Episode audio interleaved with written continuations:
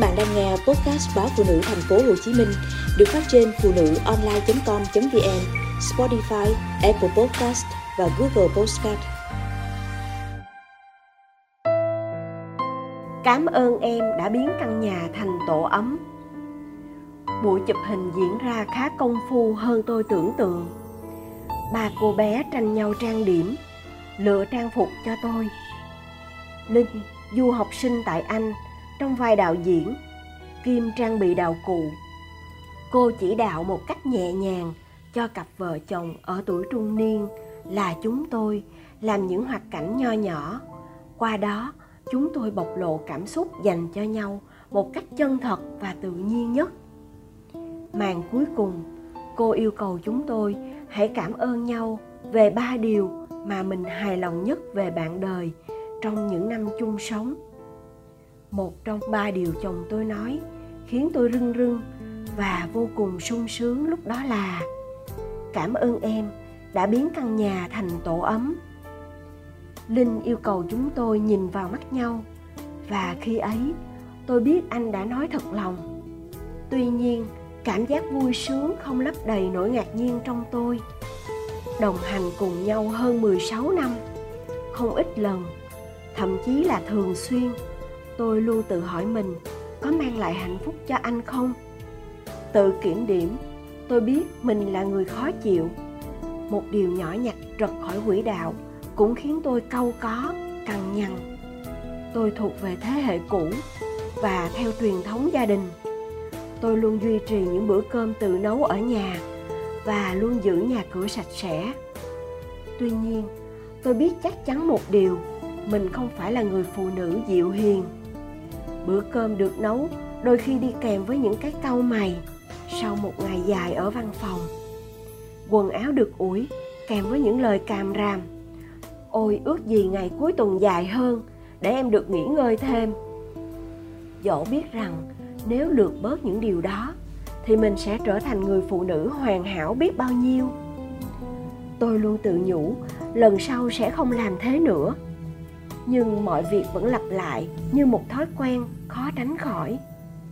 Chính vì thế, suốt 16 năm chung sống, dẫu biết anh rất yêu và quan tâm đến tôi, tôi vẫn luôn thắc mắc, trong mắt anh, tôi là cô tấm dịu hiền hay mụ phù thủy đáng ghét.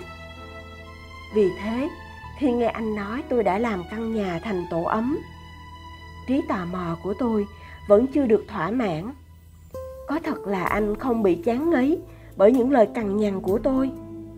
Anh ít nói và ít khi bày tỏ cảm xúc. Nên tôi biết có hỏi thêm, anh cũng không nói. Chi bằng tôi tự phân tích vì sao anh nói như thế. Cũng là dịp để kiểm điểm và phát huy những điểm mạnh, yếu của mình. Ngày nhỏ còn sống với má. Tôi thấy má luôn tay luôn chân vừa đi làm, má vừa chăm lo đàn con lít nhít. Sau giờ làm là buổi chợ, rồi nấu nướng. Sau nấu nướng là dọn dẹp nhà cửa. Nhà có má, lúc nào cũng sạch bông, cơm canh nóng sốt. Má phân công mỗi đứa một chuyện, và đương nhiên, việc tị nạnh hay ham chơi, quên làm, xảy ra thường xuyên. Lúc đó đứa nào quên nhiệm vụ sẽ bị má mắng suốt ngày. Những đứa khác bị nghe lây cũng chẳng sung sướng gì. Vì thế, chúng tôi hay gọi lén sau lưng má là bà la sát. Tuy nhiên, đứa nào cũng thèm ăn bữa cơm của bà la sát. Tôi còn nhớ những bữa tan học, cái cảm giác về nhà ăn cơm, sao mà ấm áp. Những ngày mưa, tôi nhớ vô cùng nồi cá biển kho. Những ngày nắng tôi nhớ tô nước rau luộc trong vắt. Cảm giác thật lạ. Ngoài việc được lấp đầy cái dạ dày đang réo sôi, là sự háo hức được thấy hình bóng má trong bếp. Dù má đang la rầy, kêu đứa này dọn chén, là đứa kia chưa rửa tay đã ngồi vào bàn ăn. Tôi nhớ như in, mỗi lần má nói, hôm nay má nghỉ làm, là tôi cảm thấy vui vô cùng. Cảm giác thật an toàn cứ muốn tan học là về nhà ngay. Chồng tôi cũng thuộc thế hệ cũ. Những câu chuyện tuổi thơ anh là những món ăn do mẹ nấu. Chuyện anh em chọc ghẹo nhau cũng quanh quẩn bên bàn ăn. Mẹ anh dành cả đời mình chăm sóc cho gia đình. Đến nay, thỉnh thoảng đến thăm bà bà vẫn tự tay chuẩn bị ba bữa ăn chỉnh chu cho chúng tôi mỗi ngày. Hình ảnh bà trong căn bếp thân thuộc biết bao cho tôi cảm giác ấm áp, hệt như má tôi ngày xưa. Tôi cũng nghe tiếng bà cằn nhằn chồng con, sao lại để tờ báo trên cái thớt của bà? Ông bán thịt, đưa nhầm xúc xích to, dù bà đã đặt hàng loại nhỏ. Hai vợ chồng lại được dịp cười rút rít sau lưng bà. Thời gian, vợ chồng tôi dành cho nhau nhiều nhất là trong căn bếp nhỏ. Đi làm về anh sẽ thấy tôi đang nấu bữa tối. Dù có thể là vừa nấu vừa cằn nhằn.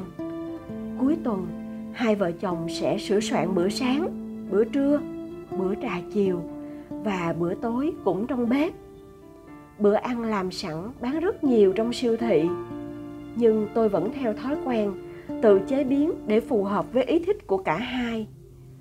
Tôi biết mình không đảm đang bằng má hay chỉnh chu như mẹ chồng nhưng hôm nay, nghe anh nói, nhà mình là tổ ấm. Tôi vẫn thầm hy vọng mình đã tạo được cảm giác ấm áp mỗi khi anh về nhà. Cũng giống như tôi, đã từng ba chân bốn cẳng chạy ùa vào bếp mỗi buổi tan học, chỉ để được nhìn thấy má.